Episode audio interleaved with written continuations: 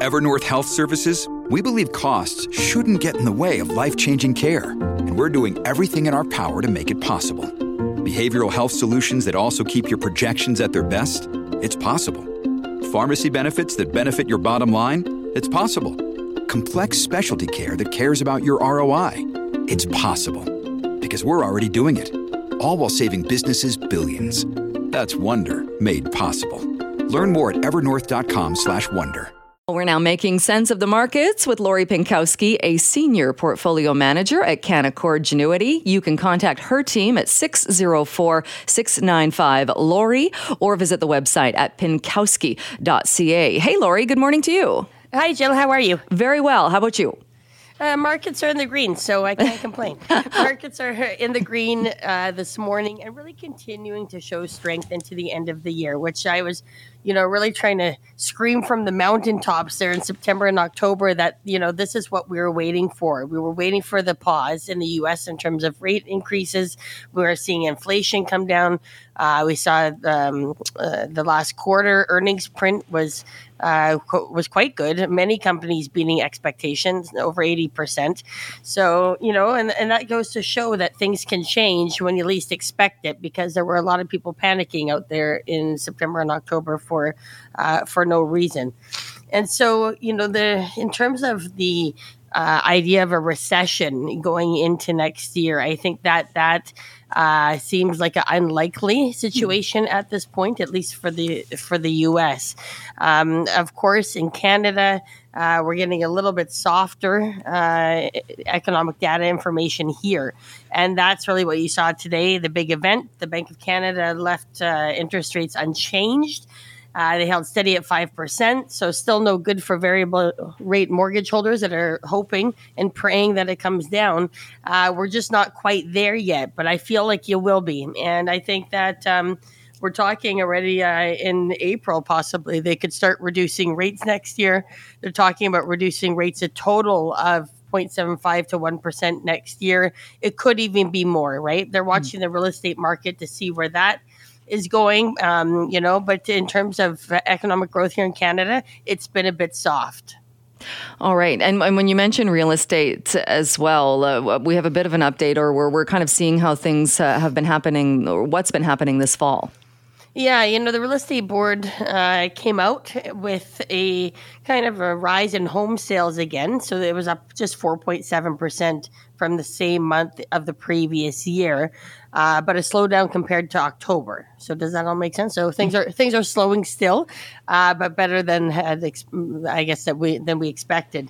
uh, the benchmark for home prices in Metro Vancouver is now at one point two million dollars. Hmm. You just think about that, Jill. I mean, how many people can afford that sort of mortgage on a one point two million dollars home uh, at these rates, right? It just doesn't work for many couples or many partners. Um, or if you're trying to buy a place on your own, uh, even more diff- difficult. And so despite the year-over-year increase in home sales, uh, it still remains thirty-three percent below the ten-year seasonal average for November. So what's what that's what this is all telling me is that the real estate market is still slowing. Uh, to me, prices will follow suit. The one reason we haven't seen prices decline is because we don't have a lot of inventory. But the longer that rates stay higher, there's a possibility that people can't afford their mortgages. I was just talking to a client, and her mortgage went up from thirteen hundred dollars to almost nineteen hundred dollars a month, right? Mm. So, I mean, that's uh, it's not a big mortgage, and she can handle it. She's got, obviously, a, a big portfolio that can pay for that. But there's people who are living paycheck to paycheck that, uh, you know, bought as much house as they could afford uh, when rates were two percent. So this is, uh, I guess, that worry. The Bank of Canada knows that.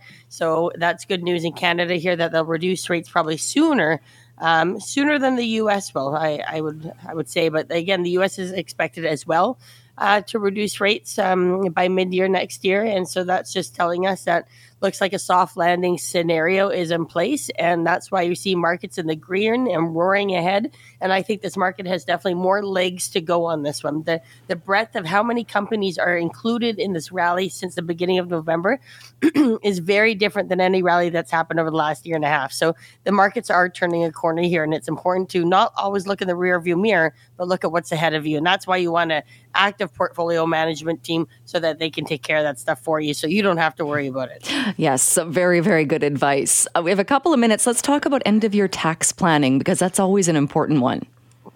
Yeah, you know, with the end of your tax plan, there's a few things that we were always going through with our clients. Uh, one is gain losses, right? Uh, we're looking at, um, you know, are there any losses we want to take? Again, because we're active managers, we're selling stocks that didn't work usually fairly soon. We're we're not the type that wait till it's down forty percent uh, if we pick the wrong stock. And again, you know, nobody nobody's going to choose one hundred percent correctly. So it's it's what you do about those stocks that don't work.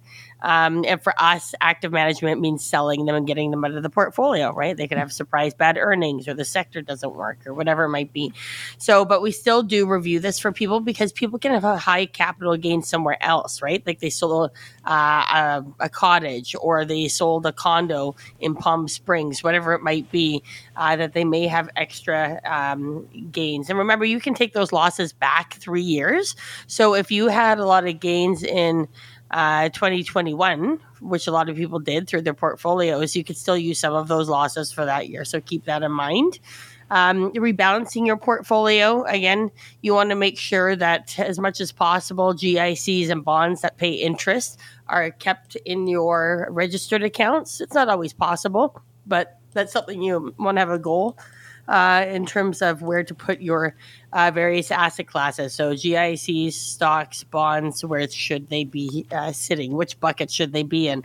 Uh, annual gifts or charitable donations, which I talked about last week. Again, you want to be donating stock whenever possible. Um, you know, I mean, if you're donating fifty dollars or one hundred dollars cash is fine. But if you're donating fifty thousand dollars or five thousand dollars or, you know, anything like that, uh, there's other and better ways for you to do it. So make sure you're talking to your financial advisor. And also just looking at your registered accounts. This is the time of year, Jill, when we're trying to figure out income for our clients, because sometimes it makes sense to take out more out of their registered accounts uh, every year so that we deplete those registered plans, because for estate planning purposes, they're terrible investment accounts because they become fully taxed uh, on the second spouse's death. And so what our strategy is to, again, take a little bit out extra every year. So what that amount is before O A S claw- clawback, uh, we help them determine. So so those are a few things, and just making sure your T F S A, uh, the contribution was made. And if you're doing R E S Ps for children or grandchildren, make sure you get that grant in as well. All right, some very... Or donations, or uh, the contribution. Right. So you get the grant. Yes. That is great. Very, very timely advice as well. Lori, thank you so much, and we'll talk to you again soon.